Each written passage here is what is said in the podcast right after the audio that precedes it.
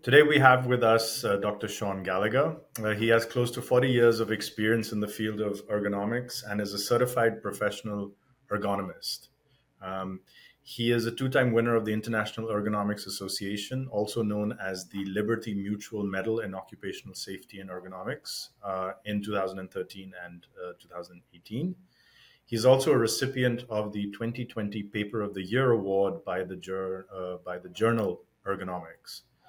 At present, he is the Hal N. and Peggy S. Pennington Associate Pref- uh, Professor Emeritus in Auburn University's Department of Industrial Engineering uh, fun fact about him he's a classically trained musician and owns uh, several guitars. Uh, I also have with me the producer of our show, uh, Aditi Bhatt. My name is uh, Vivek Narayan. Dr. Gallagher, welcome to the show. Thank you so much for having me. Dr. Gallagher, um, we usually start off by uh, asking our guests, you know, what interests them in the field that they're occupied in, um, how they got there. Um, you know, when it comes to uh, biomechanics and ergonomics, how did you how did you get involved in this area of research? Well, as you've kind of alluded to, I had quite a roundabout path uh, that I took uh, to get into the field of ergonomics. I started off as a music major, and I studied uh, classical guitar at uh, the University of North Carolina at Chapel Hill. Um, but during that time, I was also a soccer player. Uh, so we might have to get a soccer game going as well. um, and I became interested in, in exercise physiology and work physiology, you know, because of that, that interest. And I eventually got a master's in, in physical education at uh, Penn State University. And after I got my master's, I I um, came on with uh, a government job where I worked for the National Institute for Occupational Safety and Health. And I found with the research that I was doing that I needed to get more, more uh, biomechanics training. And I went to the Ohio State University in order to get that training under, under Dr. Bill Marras. And uh, my dissertation at, uh, at OSU involved a repeated stressing of spinal motion segments, which uh, eventually led me to my fatigue failure model of musculoskeletal disorders. And so now I'm at Auburn University. I've been here for the, about the past 12 years or so, and I'm continuing to do biomechanics and ergonomics related research. Awesome. Um, you mentioned uh, the work, so the fatigue failure model. For for our guests, could you just be, briefly describe um, what that is? Uh, and you know, uh, there's I, I, think there's sort of two viewers that we have. We sort of have the professionals, but there's also I would call them um, uh, highly uh, interested uh, but non-professional. So you know um, just catering to both those audiences if you do, wouldn't mind just describing what that what that is sure uh, well fatigue failure has been known for a long time as a process by which uh, metals and plastics and all sorts of materials will fail if they are repeatedly stressed and so this will happen with steel you know bridges will you know, eventually fail a lot of times because they'll get repeatedly stressed and small cracks will start to appear. And with continued loading, those cracks kind of continue to increase in size.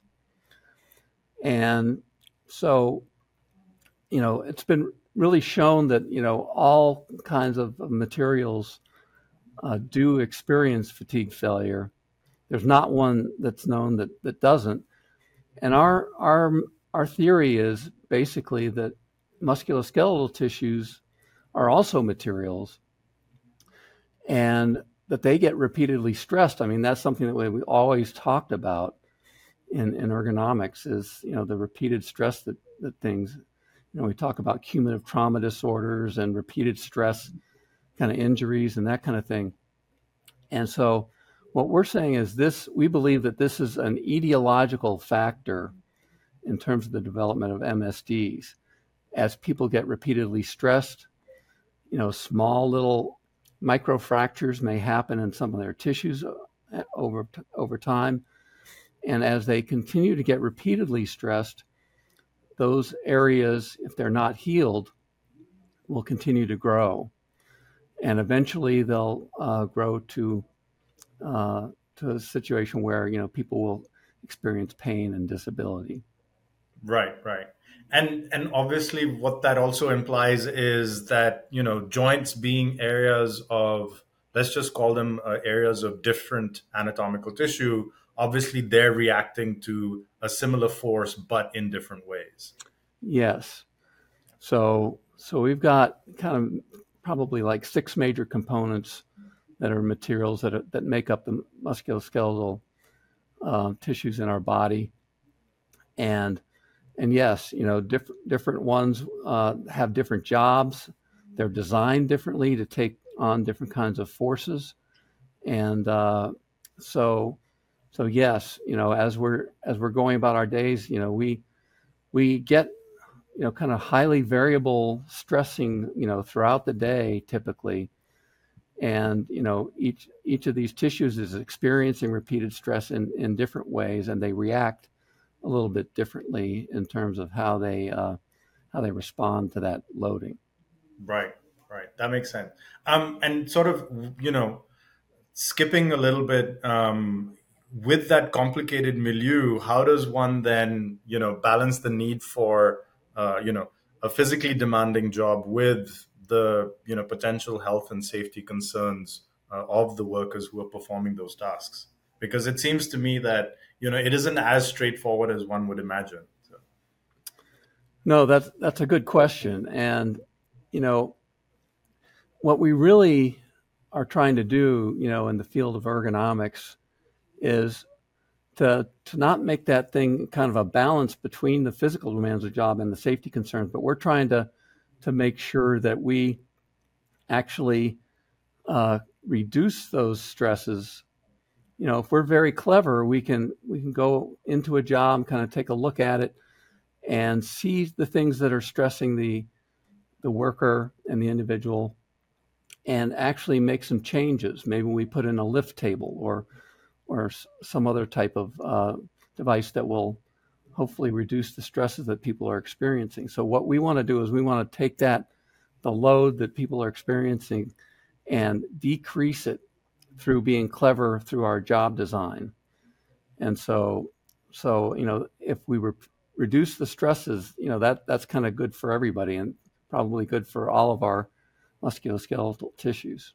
Right, right. So um, what I'm hearing is, and sort of just putting a layman spin to it, um, rather than lifting up boxes and sort of you know squatting down and trying to make sure that my form is correct, maybe I should be using a dolly or you know something like that. Exactly. You know, we want to use mechanical aids. You know, there's different different kinds of ways we can do things. You know, just kind of the way the job is arranged. You know, a lot of times we can make small changes in that, and that can make a fairly big difference in the uh, in the amount of stress that people are experiencing. That makes complete sense. Um, and that, that sort of leads me to, I think, two questions that I have. Um, I'd probably focus on the assessment part first, which is I think what you're describing is, um, you know, there's obviously the ability for someone to come in, perform some sort of an assessment, and say almost like a almost create a need statement or or say, you know what, uh, this is what the problem is that we have observed, and potentially these are then the solutions. Um, but is it as like I'm guessing it's not only just say worksite assessment, but it's also you know probably talking to uh, the workers themselves, uh, the employees, and sort of getting a, almost like a holistic understanding of what it is that they have to do. It, would that be a good way of of framing uh, quote unquote assessments? Yeah. So I think it's always very uh, important to to have workers involved with the process. You know, as you know, we like to, to kind of take a look at their jobs and, and use our tools to kind of assess, you know, what kind of risks we think they have. But we always want to talk to the worker because uh, in many cases, workers, you know, they have lots of good ideas. Maybe nobody's even asked them, but they may have some very good ideas about how the job might be changed to make it, you know, less stressful for them. And and so um, we like to engage workers to to tell us about their you know, their job, their ideas. You know, what are the things that really, you know, kind of really load them the highest, and uh, and get them involved in the in the changes. You know, um, that we're going to make.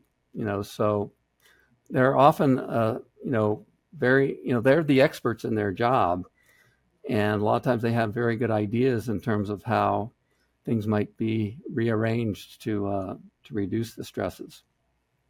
So right. yeah, yeah, we want to definitely take advantage of their expertise. That makes sense. Um, I'm I'm reminded of uh, one of the classes that I have uh, had in my uh, MBA where we were talking about healthcare operations, and and the professor was like, you know, if you really want to understand, uh, uh, you know, movement uh, within the hospital, you actually need to be talking to the people who are actually doing all the work, right? Um, so I think what you're saying makes absolute sense. Um, but could you give us? Would you be able to give us a specific example of a tool, um, perhaps that you've used, and maybe what are some of the challenges for uh, implementing uh, maybe the suggestions that arose from that analysis? Well, um, so you know, I can talk a little bit about the the tools that we've developed. Um, um, uh, we've developed kind of my colleagues and I, uh, Rich Rich Sesek and Mark Schall uh, from our place, and some of our students have been involved with them. We've we've actually developed three different risk assessment tools, all based on the fatigue failure theory. And and what fatigue failure theory, you know, says is that, you know, basically, uh, if you're at a pretty low level of loading, but you but you do a lot, you know, you can you can have some injuries, but but the higher the stress is, the more stress, the more damage is being done uh, with each repetition that you do and it's an exponential relationship. So, so the higher the stress is, the fewer cycles you can do before before getting damaged. And if you have a multi-task job uh, where you're doing some fairly low stress things and then some medium stress things and then some high stress things, our tools will kind of uh, take that into account and will actually be able to tell you which part of the job is actually doing the most the most damage. And so so you know but but this is a this is a way of of of kind of uh, assessment that you know one one of the things we tried to make it was pretty easy to do because you know we're trying to to make things easier for the for the people who are doing these types of assessments. But um, but again it's something where we want to do that those assessments. Hopefully we have some good tools that are validated and our tools have been validated against epidemiology data. Um, but also kind of work with the with the uh, worker himself or herself, um, and and kind of take those findings and talk with them and kind of uh, talk about their perceptions of the of the job and things that were that may be leading them to uh, to get some injuries. Okay. Um, so to, to create a, a an analogy, maybe, um, and hopefully it's a, a decent analogy, um, uh, the low stress. So, for example, if I'm moving object A from, uh, you know, the table picking up lightly and then sort of just putting it maybe a few feet away from me, that would be relatively repetitive but low stress. But if I'm having to lift boxes, um, which are slightly heavier, uh, obviously that's the medium stress, and then maybe if i'm reaching overhead and lifting something up which clearly is a bad idea which we shouldn't be doing um, that would probably be uh, you know would that be a fair uh, fair analogy to make um, and i think what you're suggesting is that um, you know, our ability to again lift heavy objects over our head is obviously, you know, we shouldn't be doing that at all. But that's really exacerbating perhaps some of the repetitive stress that we're facing by even doing the smaller uh, stress related uh, work. Would that be a fair? Uh... yeah. So so the deal with fatigue failures is basically it's it's saying that all of these things that we're doing will add to the cumulative damage that you get during the day. So the light ones, you know, if you're doing some light lifts and stuff like that, you know, it's it's going to be it's that's not going to add very much in terms of the cumulative damage. The the higher the the load that you're that you're lifting, you know, the more the damage is going to be for that. So so you may not even do as many with with kind of a moderate load box or a high load box, but it can be much more stressful to the body than doing a lot of the light ones. You know, really what we want to try and do is bring down that stress right. level because because people can do more the lighter the stress becomes. Right, right. That makes sense. Um, and I guess sort of, you know, moving on to the next sort of stage in that process, which is, you know, we've done the assessment um, and now we have some recommendations that we want uh, uh, uh, the workplace, with you know, some implementation of a recommendation. Um, in your experience, um, are workplaces, uh, you know, some of these changes are, I imagine aren't uh, uh, easy to implement or you know may require a tremendous amount of capital. But how receptive are workplaces these days to making uh, the recommended changes? Well, there's there's a whole gamut. Uh, you know, there's um, there's some companies that are really very good about it, and they they recognize the the need for ergonomics and and uh, are you know find trying to find ways themselves to to to do all the things that they need to do to you know uh, reduce their their injuries. I mean, these are very expensive and they're they're uh, you know obviously very rough on the on the workers, and so so but the, and that, then you'll find some that you know they don't they don't maybe care so much about the workers. They're just they're just thinking about the money and that kind of thing, and they're you know they may not be that uh, that interested in in making these changes, even though they could probably save a good amount of money uh, if they did so. I, am curious to know what uh, uh, what the potential changes, uh, not changes, but the differences are between those two types of uh, workplaces. But I think that might be a topic for another discussion. But um, you you mentioned something though, which I find intriguing, which is even though it makes financial sense for the company to institute uh, the workplace to make the change for whatever reason they're not you know they're not um, motivated enough or maybe they don't have the incentives lined up correctly to make those changes. So that i think is a uh, is an interesting um, almost uh, quixotic type of uh, uh yeah observation maybe. But yeah, yeah. Um, one one thing I one thing I might add, you know, is that you know we find that that a lot of companies will try and do the quick fix types of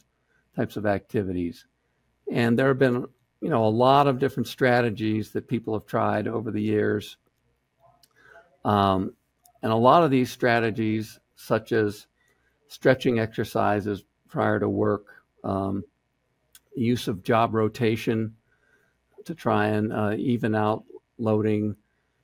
Uh, use of back belts, you know, was was done for quite a while and everything. The the problem is that these quick fix types of things are not very good. Uh, they've found we found that you know the, their their efficacy is really not not very high, and so you know we need people to instead of kind of trying to do these quick fix things, you know, do the do the job of ergonomics and really kind of analyze these jobs, change the jobs to, to reduce the stresses, and then you'll get the benefit out of it. But a lot of these other types of uh, techniques that have been tried, you know, like I said, they're they're easy to do, they're easy to implement. You know, that's why uh, the companies kind of like them and everything. But when you really do the analysis, you know, they don't do a very good job in terms of in terms of reducing stresses. But but ergonomic job design can. Yeah. Um, I, I, I want to generalize and say that you know if an employee is a, is is considered to be a long term employee versus say someone who is an hourly uh, wage earner or, or a daily wage earner, my sense is that ergonomic design will be taken more seriously. Um, but uh, I, I, certainly don't want to put you on the spot of making that call. But this is my just sense of it. But yeah, I don't think that's that's far off.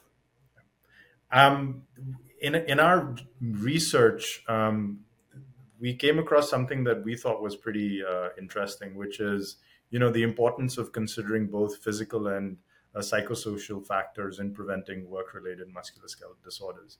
Um, it occurs to it occurred to us that sort of thinking about or framing um, work-related musculoskeletal disorders through the lens of psychosocial factors is is maybe an understudied area. Uh, what is your sense of it, um, and and how can including that really create this um, integrated approach that you've described uh, in your work? Yeah, so we've got kind of a different idea about you know what is what is happening with psychosocial stresses. My colleague Mary Barbe, uh, whom I wrote, wrote, a book with uh, fairly recently, and I had a paper out in, in ergonomics, and it was actually judged one of the best papers in ergonomics uh, for, for last year, where we, we talked about um, some other things that psychosocial stress does. Uh, it's been largely kind of uh, assumed that psychosocial stresses um, are, are increase MSD risk because because um, there was increased muscle tension and so forth when people were under psychosocial stress. Now, and there may be, there is some um, research that kind of indicates that. But um, really, when you look at the, the kind of muscle tension that's increased when people under psychosocial stress, it's not that large. And so we were looking at, at a different thing. And what we found was that when people are under psychosocial stress, uh, their healing is impacted. So one thing about fatigue failure in the in the human body is that we can get damage, but we also have a self-healing capability. Yeah. And so that self-healing capability is what allows our tissues to to last a lifetime, basically. Um, because if we didn't, uh, the data kind of really kind of indicates that if we didn't have a healing process, you know, our tissues would not last that long. With the healing, it can, but there are certain things that impact the healing rate. And one of the things that's very clear that reduces the healing rate is psychological stress. And other things such as you know age as well um, you know being obese um, all of these things kind of interfere with our ability to to do that. If, if you don't get very good sleep that's another thing that leads to that leads to problems with the, with the healing process and so so we kind of have this model where you know you're you're building up you're getting cumulative damage during the day but hopefully, you know, you get some rest time and you, you go to sleep. Sleep happens to be very important in this. Uh, very deep sleep is where these growth factors are actually, you know, put put out in the body that really do a lot in terms of the healing uh, work that's done by the body. And if you don't get into very deep sleep, you're, you're not gonna you know, you're not gonna get the benefit of that. But but all of these things are gonna kind of bring down that cumulative damage that you had during the day through the healing process.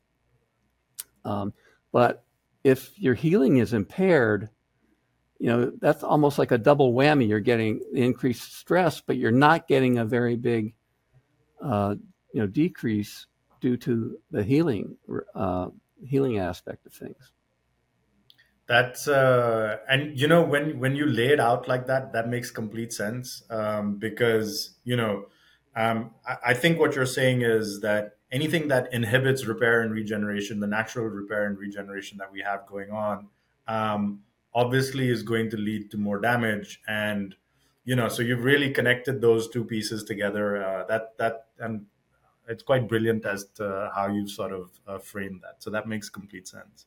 Um, and obviously, uh, I think there's a growing uh, body of literature that suggests that psychosocial uh, factors have an impact on uh, reducing our normal sort of repair and regeneration. So it's only natural that it would have an impact on work-related muscular uh, skeletal disorders as well. So that's um, is is that the is that the future of uh, air research in your particular area, according to you, or is there something else that you think is you know uh, an area of, of of particular interest? You know, five years from now, ten years from now. Um, I, I, imagine that robotics are or sort of um, you know um, sort of mechanical robotic type of uh, uh, aids would also be an interest. Uh, but what is what is your sort of pick for the top areas of interest moving forward within this particular field? Yeah, so I, I think that there's some some interesting things happening.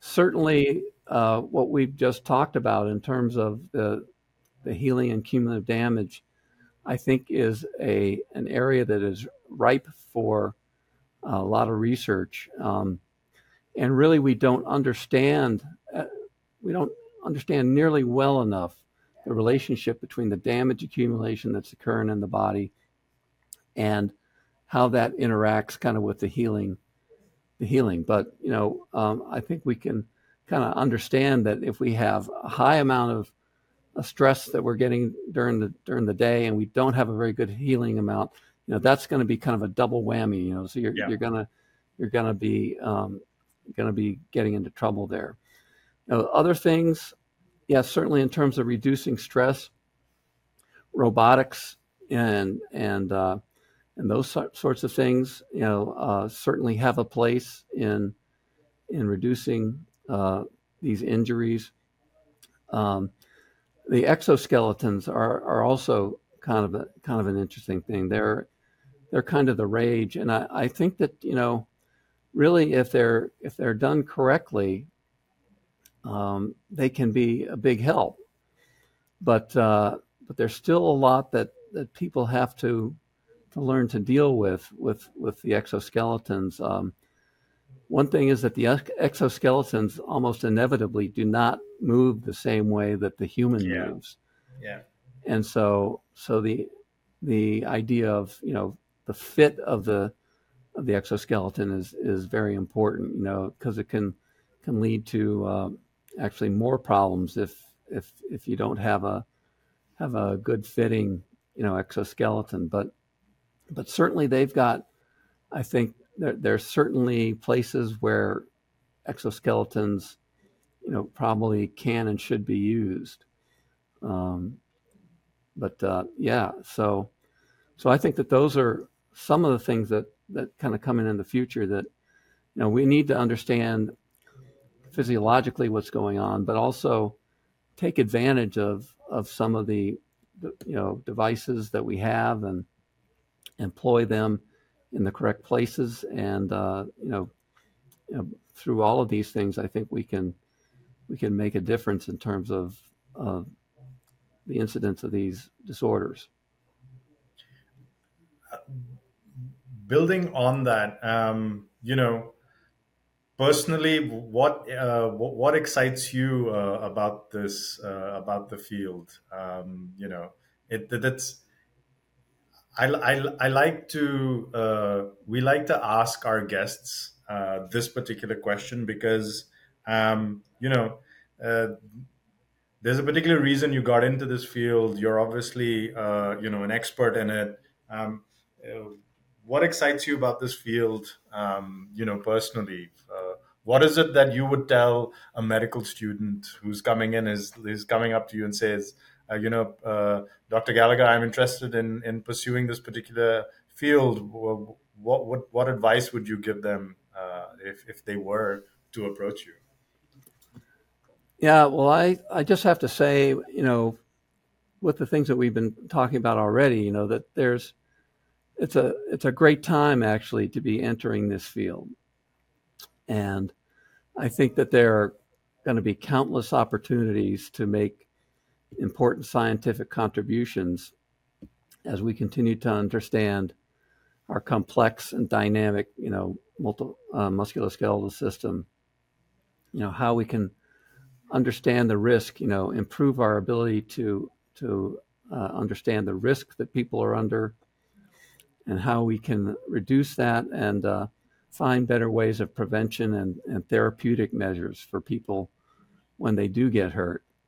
So now, to me, the, the body is a it's a wonderful, fascinating uh, organism, and it's never going to continue. Uh, it'll always continue to surprise us. But certainly, you know, I think it's very gratifying to work in a field whose goal is to prevent pain and disability, uh, and uh, hopefully leading to happier, healthier lives for our fellow human beings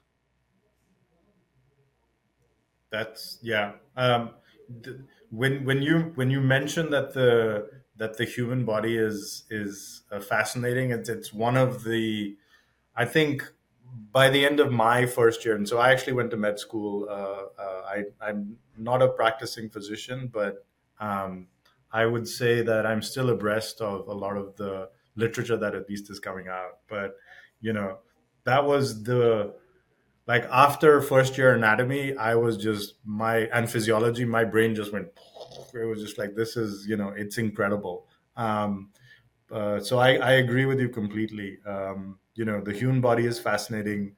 Um, we continue to learn more and more about it. Um, and uh, to your point about you know the time being right uh, i think we've, we've got to a place where you know our computational models are are doing really well. Our ability to collect, you know, certain types of granular information and devices and uh, you know those things. We've we're we're sort of at this zone where we can bring a lot of um, interesting insights to bear on a particular problem. And I certainly do agree with you that you know when it comes to ergonomics, uh, biomechanics, um, musculoskeletal uh, work-related disorders, certainly there is um, just anecdotally, it seems to be like there's a growing uh, body of evidence that's sort of like this wave that's pushing uh, research forward. So I, then that's that's very interesting to know.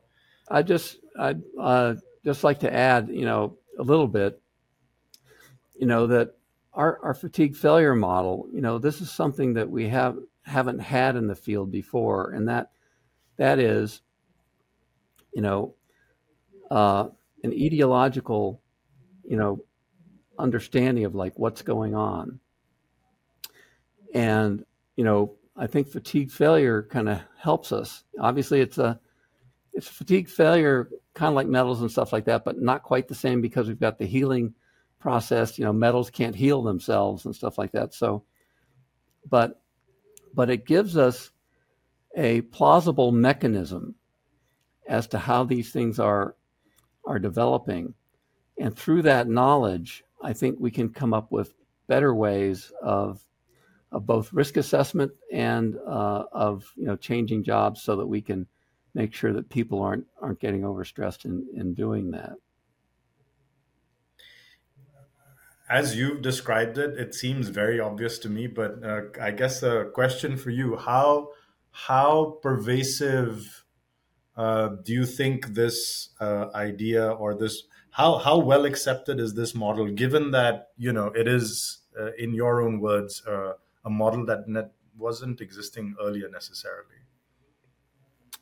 yeah I, I think that you know the the understanding I, I think a lot of people in the field are are very positive about this and so so I think that that, that things are going well. I mean, I, I, think it makes sense, and there's also a lot of evidence behind it. And you know, one of the things that I think is the clearest evidence. You know, well, first of all, you know, if we test these tissues, musculoskeletal tissues, in a laboratory, a cadaver tissues, for example, they fail by means of a fatigue failure process. I mean, that, that they they all do. Each yeah. each material shows that it that it experiences you know fatigue failure like this. Um, so we've got that. We've got our tools that that seem to also relate to epidemiology evidence. You know, when our tools say, "Hey, if you've had this many repetitions at this level of loading," and we give you kind of a risk, we find when we you know apply it to epidemiology studies, we find that there's a very good correspondence to that. And the, the other thing, you know, there's other evidence such as we can actually see it in animal models. Hmm. You know, when when you uh, repeatedly stress an animal model, there have been some good some good studies on on rats and uh, mice and and this kind of thing, and you can see the damage, you know, as as it as it starts to develop, and uh, so you know we can actually see this happening and so you know I think it's kind of hard. You know, certainly that that seems like it's pretty uh, pretty sound um, evidence to me, and uh, you know, so so everything so far I think has been been working well, and the fact that our risk assessment tools based on fatigue failure methods all seem to work very well. Um, you know, I, I think that I think we're on the right path. So uh, what you described, uh, let, us just call that, say, uh, retrospective data. But uh, it's could you uh, perhaps uh, describe if there's any prospective data as well that supports this particular model? Um, I, I so that's that's a difficult question to to to deal with because we have had we have looked at some prospective studies and we've done some analyses. Okay. And that there's a we do find a significant relationship there. Okay. So I think the the point that I was trying to to make at least for the audience was, you know, there's there's different types of data, but you know, there is once when once we start talking about prospective data, then obviously the that you know the scientific uh, validity of that model just becomes stronger, I guess. So yeah. Right. Yeah. Um, and then uh, I believe you're giving a workshop uh, at the uh, conference. Uh, what can what can our listeners, uh, prospective conference attendees, look forward to in that workshop? You know, well, we're going to be um, talking about a number of different things, but you know, we're going to be focusing on the fatigue failure model, kind of what it means, how it how how it came about. It you know, give them a little history of fatigue failure. You know, it's it's actually been around for like uh, you know 150 years or so. Um, when it was this you know mechanism was first uh, dealt with in in you know train accidents and things like that is where it was kind of first really realized what was happening. Um, but we're going to be talking about it in, ter- in what it means in terms of musculoskeletal disorders. We'll be uh, providing people with with the tools and so forth. We're going to do uh, kind of a deep dive on musculoskeletal uh, uh st- structures and and, uh, and this kind of thing. You know, Mary kind of Mary Barbe, who we're going to be doing the uh, workshop with. You know, she's she un- understands all the biological uh, issues and, and kind of how things kind of work together in the body. I'm kind of the more, you know, uh, biomechanical, you know, uh, kind of thing, looking at the larger kind of stresses that are on the body and this, this and that. But uh, but but we will have a very comprehensive. We're going to do it over over eight hours, and and uh, I think in that time we'll be able to give a pretty comprehensive understanding to people uh, as to what this all means in terms of you know musculoskeletal disorders and ways that we can improve jobs, you know, get better risk assessments, and so forth uh, in in our in our daily work as erg- ergonomists. Um, Dr. Gallagher, I believe you're also giving a keynote uh, uh, a lecture. Uh, would you be able to describe to the audience uh, what they can expect? Uh, uh, what is it that they should be looking forward to? Yeah, so so we are going to be, you know, looking at kind of that balance between cumulative damage buildup in musculoskeletal tissues and healing properties. Um, but also, we'll also be kind of talking a little bit about in there, you know, uh, the issue of, you know, the di- diversity of human beings and how, you know, these the same stress that's experienced by different human beings is going to be can be quite different, and you know, it depends on whether you're you're uh, old or young, you know, uh, have large anthropometry or or small anthropometry. You know, it changes the the strength with which you're going to be able to uh, to have uh, to withstand this stress. And so, um, and we'll talk about kind of the dynamics of it, and you know, a, a lot of that's going to be dealing with with the healing process that that we've uh, talked about before. We think that this is a kind of an important addition. You know, it's like the physical stresses are are, are important, but but uh, I think we shouldn't, you know, drop the ball in terms of in terms of understanding, you know, what kind of factors you know may impair healing and which may increase the likelihood of injury. So I think what you just sort of set up is almost like uh, if we were to call them loosely speaking determinants, then we have you know resilience within the individual or the population, um, the exposure to um, the stress, or in this particular uh, uh, example, uh, exposure to say a work-related stress, um, and then obviously the quality of you know the rest and recuperation or the repair and regeneration uh, mechanisms that we have. So I think uh, linking those three, understanding the interplay between those three, I think is is what you're describing. Would that be fair? That's what we're going to try and attack. Yes. Okay. That um, that sounds uh, particularly fascinating, and hopefully uh, I'll be able to attend that talk as well because this is this is a personal interest of mine. So, uh, Dr. Gallagher, thank you for your time. Uh, this has been a pleasure.